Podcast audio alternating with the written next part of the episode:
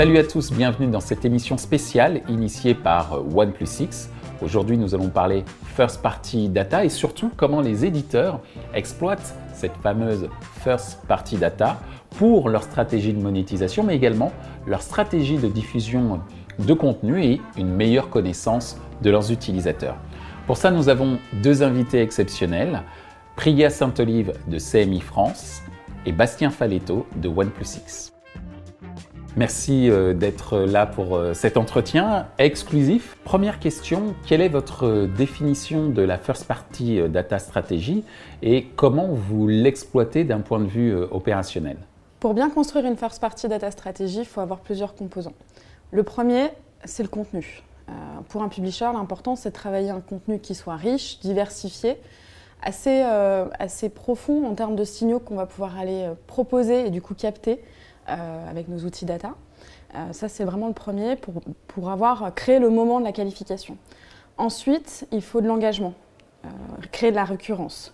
Ça va permettre de densifier les données que l'on a et puis aussi avoir du reach, parce que c'est important d'avoir une donnée, mais il faut pouvoir la réexploiter en temps réel, mais aussi après et capitaliser dessus. Et puis après, évidemment, c'est l'ID qui compte, donc toute la stack technologique autour de l'ID qu'on va pouvoir créer, avec euh, du login, avec euh, des services qu'on propose aux utilisateurs pour les inciter à se loguer. Ça, c'est euh, la première. Mais il y a aussi tous ceux qui ne sont pas logués et travailler vraiment sur un, ensemble de systèmes qui vont être complémentaires et qui vont vraiment permettre d'aller chercher un moyen de bien lier toutes les données qu'on va collecter dans l'espace, entre guillemets, et puis dans le temps, pour pouvoir toujours aller chercher de la finesse et du reach. D'un point de vue beaucoup plus technique, euh, comme le disait Priya, je garderai effectivement les audiences, une qualification fine des audiences et des contenus qui vont être finalement le point central de cette stratégie First Party Data. Et ensuite, autour, on a différents axes et euh, différents, euh, différents stages qui vont de la collecte à l'activation. Donc effectivement, on a besoin de collecter une donnée, qu'elle soit user-based ou liée au contenu, euh, qui soit le plus unique possible, la processer et essayer d'extraire ce qui est le plus unique, donc avec beaucoup plus de granularité, pour pouvoir se différencier, avoir une offre qui est euh, encore une fois unique sur le marché. Et ensuite, il y a un sujet sur l'activation, qu'elle soit publicitaire, euh, éditoriale ou marketing. donc on a une activation qui va être opérée par l'éditeur, par la marque média ou par le broadcaster. Et dans ce cas-là, on a besoin effectivement d'avoir une connectivité avec les outils, avec le marché qui est la plus fine possible. Et ensuite, pour résoudre les problèmes de connectivité euh, qu'on peut rencontrer, on va être obligé de s'équiper, enfin il est conseillé en tout cas de s'équiper d'outils comme des clean rooms pour pouvoir mettre à disposition ces données first party, ce patrimoine first party, mais dans un environnement qui est euh, faire, je dirais, et maîtrisé. Et puis il y a aussi un, aspect euh, dans, l'opérationnel, dans la stratégie opérationnelle de, la gestion des first party data, il faut aussi s'ouvrir des, s'ouvrir des vannes. Il faut aller chercher d'autres relais euh, de qualification et de collecte. Donc Bastien a parlé des data clean rooms, mais il y a aussi euh, tout ce qu'on va pouvoir développer avec du conversationnel, avec euh, des questionnaires, des enquêtes tiers, etc., qui vont soit permettre de créer un panel de données qualifiantes, soit carrément être des relais d'amplification, ou alors qui vont nous permettre d'aller chercher des niches qu'on n'a pas forcément adressées de manière native, mais qui vont avoir du sens dans un plan média pour un annonceur spécifique. Et, c'est important du coup pour un publisher de pouvoir travailler avec euh, une technologie centrale qui va, qui va s'associer à d'autres techs qui viennent compléter comme ça ce, pool de données et qui va aussi être capable, c'est quand même un gros sujet pour nous, de parler avec d'autres grosses technologies euh, qu'on développe dans nos groupes, type euh, des systèmes de CDP, de CRM, très propres à ce qu'on a côté abonnement, côté gestion newsletter, etc. Et donc du coup d'avoir vraiment un maillage technologique relais pour aller chercher un maximum de qualifications pertinentes. Il y a une réflexion sur la cohérence du stack actuel, comment est-ce qu'on le fait évoluer et comment est-ce qu'on répond aux enjeux actuels avec des plateformes qui ne sont pas forcément toujours adaptées? Bastien, pourquoi de la disparition des, des cookies tiers accélèrent le besoin qu'ont les éditeurs de mieux qualifier leurs audiences, mais également mieux qualifier leur contenu. En, quelques mots, aujourd'hui, la donnée, elle est disponible partout et de façon très facile. Enfin, plus ou moins accessible, mais en tout cas de façon très facile. Euh, elle est disponible dans les DSP, elle est disponible dans les SSP. Et finalement, euh, la disparition du cookie tiers va entraîner une raréfaction de la donnée tierce. Et il y a effectivement cette nécessité pour les éditeurs et les groupes médias de s'équiper d'outils qui sont en mesure de qualifier de façon plus fine leur contenu et leurs audiences pour qu'on retrouve un niveau de granularité et pour que les éditeurs et pour que l'offre au sens large euh, puisse prendre la disparition des cookies tiers comme une opportunité. Et puis c'est encore plus le cas pour les annonceurs. Euh, les annonceurs n'ont pas toujours l'opportunité d'avoir des points de, points de contact digitaux avec euh, leurs clients, leurs audiences. Et ils ont pu, grâce à la donnée tiers, aller capter quand même leur clientèle, leurs prospects. Mais avec cette disparition des cookies tiers, comment est-ce qu'ils vont faire? Ils vont avoir vraiment besoin des publishers qui sont, eux, pourvoyeurs, énormes pourvoyeurs de data, pour aller chercher, retrouver ces audiences-là par un canal qui est peut-être un peu plus euh, en droite ligne, plus simple, mais euh, beaucoup plus efficace aussi. Et donc, euh, la disparition des cookies tiers, c'est aussi une grosse transformation pour les annonceurs, et ils ont besoin des publishers pour aller justement continuer ce travail de, de, tri, de qualification, de sélection fine, et puis aussi d'amplification de leurs messages publicitaires. On en a déjà un petit peu parlé, mais aujourd'hui, la raison pour laquelle les internautes viennent sur Internet, c'est pour consommer des, contenus de qualité. Et donc, c'est vraiment du côté des éditeurs, des broadcasters, des groupes médias au sens large, qu'on a cette connaissance client et qu'on va pouvoir la partager, toujours de façon plus ou moins sécurisée et euh, avec effectivement la demande. Ouais. En plus, c'est l'opportunité pour euh, tout le monde d'avoir une vision euh, très riche, un portrait euh, des clients, des audiences, que ce soit pour un annonceur, que ce soit sur une thématique donnée, et aussi de voir leurs évolutions. Ça, c'est assez important quand on voit ce monde qui change si vite. C'est hyper important de pouvoir vraiment comprendre à qui on parle. ce, ce que tout seul, on ne peut pas faire, mais il faut pouvoir justement, les publishers, ils ont cette capacité d'avoir vraiment une vision hyper complète et, plurielle des lecteurs, des consommateurs.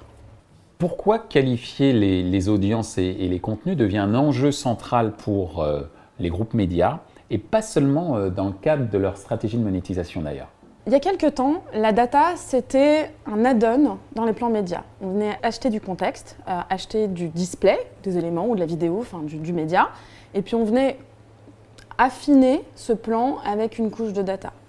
Avec tout ce qui s'est passé autour des GAFA, qui en fait de facto proposent d'abord de la data, et un contexte qui est assez simple, assez neutre, euh, c'est devenu une habitude. On ne peut plus se passer euh, de, qualification data, de dire j'ai besoin de telle cible dans ce plan avec tel contexte.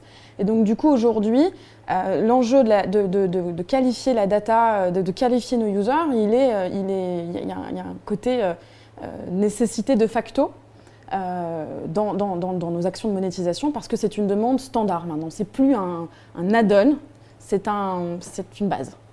Et puis aussi, euh, il n'y a pas que la monétisation en effet euh, publicitaire, il y a aussi tout le travail euh, éditorial autour de l'abonnement, autour de la personnalisation des contenus, autour de l'engagement. Et donc du coup, cette data, elle vient aussi servir directement les besoins des éditeurs pour continuer à servir de bons contenus, engageants, diversifiés aussi. voilà, c'est ce, ce maillage-là qui est très important. Quand on parle de data, je te rejoins là-dessus, quand on parle de data, on parle souvent de contenu et on parle peu des contenants, mais c'est des deux sujets qui sont assez liés. On a un besoin pour les éditeurs et non plus seulement pour les régies euh, de garder un lien avec ces audiences, de les comprendre, de les affiner et d'avoir une vision qui est beaucoup plus fine. Et je ne sais pas si tu me rejoindras là-dessus, mais depuis quelques mois, on a aussi une disparition de ces stratégies qui étaient à l'époque purement orientées vers l'abonnement ou purement orientées vers la monétisation euh, en termes de balance et de revenus on est beaucoup moins blanc et noir maintenant, on est beaucoup plus sur euh, des réflexions qui sont liées et euh, finalement des qualifications des audiences en fonction d'un niveau d'engagement et dans ce qu'on leur propose aussi. C'est-à-dire que tout le monde s'est rendu compte que des stratégies d'abonnement qui se développent vont aider la monétisation et que la monétisation aide aussi à finalement adresser des messages différents et des niveaux d'expérience différents à des typologies d'audiences différentes aussi. Oui, complètement. Et il y a même une, approche yield dans, ce, dans cette complémentarité des, use cases euh, euh, de monétisation publicitaire et de besoins éditoriaux, parce que bah, c'est simple, un, visiteur qui vient sur n'importe quel site média ne va pas euh, tout de suite se dire je m'abonne, pas tout de suite. Il va prendre le temps d'essayer, de lire, de revenir sur des contenus pour voilà, adhérer à, la proposition éditoriale qui est là. donc ça sert à rien de lui proposer trop vite un abonnement il faut attendre. Et puis il faut aussi attendre de comprendre qui il est pour lui proposer euh, les formules qui vont bien. Et donc du coup, il y a déjà cette espèce de, timeline qui se crée, et puis c'est aussi, voilà, je parlais de yield parce que l'objectif, c'est quand même de, chercher quelle est la meilleure, meilleure option de monétisation pour chaque utilisateur à chaque moment, à chaque page vue qui va être fait avec nous. Et l'expérience publicitaire, elle peut être adaptée aussi, c'est-à-dire que sur un abonné, je ne pense pas que, ce soit que la publicité soit un, un, gros mot, soit un énorme problème. Par contre, euh, un abonné peut espérer, peut attendre euh, des niveaux de une expérience publicitaire qui est différente. Euh, pas 12, j'exagère un peu, pas 12 bannières et 12 pop-up, mais une expérience plus fine parce qu'on va mieux le connaître, on va lui proposer des choses plus en adéquation avec ses besoins, etc. Ah oui, non, mais ça c'est sûr. Hein. moi, je travaille pour des marques féminines haut de gamme en, termes de médias. la publicité fait partie du contrat de lecture. on feuillette un magazine, on regarde autant les belles pubs avec des superbes shootings, etc., qu'on lit les articles. C'est pareil sur le digital.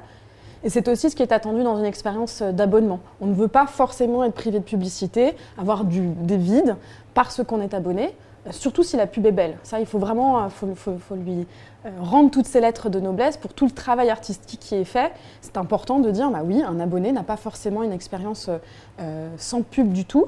Il faut qu'il ait de la belle pub, ça c'est sûr. Et de la pub bien choisie. Pour finir, dernière question. Quel est l'équilibre dans votre stratégie de monétisation entre le ciblage basé sur le contexte et le ciblage centré sur l'utilisateur? Là, aujourd'hui, on a un, un point d'équilibre quasiment parfait. Pourquoi? Euh, Avant, on était dans une dualité. Euh, le contextuel ou l'audience. Aujourd'hui, ce que nous, on observe en tout cas, c'est que les deux sont complètement euh, superposés, complémentaires et superposés. Alors, quand ils sont superposés, c'est parce que la data devient un élément de réassurance pour l'annonceur qui dit bah, je veux être dans tel contexte parce que ça correspond à mon ADN euh, en tant que marque, ça correspond à ma stratégie média, euh, je suis à l'aise avec ce contexte et euh, la data vient aussi ajouter cette certification que je vais avoir la certitude en tant qu'annonceur que je vais, avoir, je vais toucher la bonne audience. C'est vraiment une clé de sécurité pour eux. Et elle est importante, essentielle, et il faut savoir, ce qui n'est pas, pas évident en termes de reach, hein, mais c'est très important d'être en capacité de cumuler les deux. Ça, c'est sur la superposition. Et puis sur la complémentarité, avec la fin des cookies tiers, on a quand même vraiment une question de comment est-ce qu'on peut vraiment tirer parti de chaque moment avec un lecteur. Euh, toujours dans le respect de la privacy, ça c'est forcément une base. Mais, euh, mais aujourd'hui, travailler à la fois sur un mix contextuel et audience nous permet de vraiment capitaliser sur toute la connaissance qu'on a dans le temps et en temps réel. Ça, c'est, je pense que c'est pour nous essentiel en tant que publisher parce que c'est ce qui maximise le reach et, euh, c'est ce qui rend encore ces stratégies euh, efficaces, voire même encore plus efficaces qu'avant. Si, on veut être euh, complètement pragmatique, la baisse des cookies tiers, c'est une chose, enfin la raréfaction des cookies tiers, c'est une chose. On a aussi en termes d'adressibilité une baisse des consentements et aujourd'hui le contextuel permet de faire d'adresser un message euh, sur un contexte ou qui soit lié au profil d'un utilisateur, mais sans ID, euh, il permet d'adresser un message dès la première visite.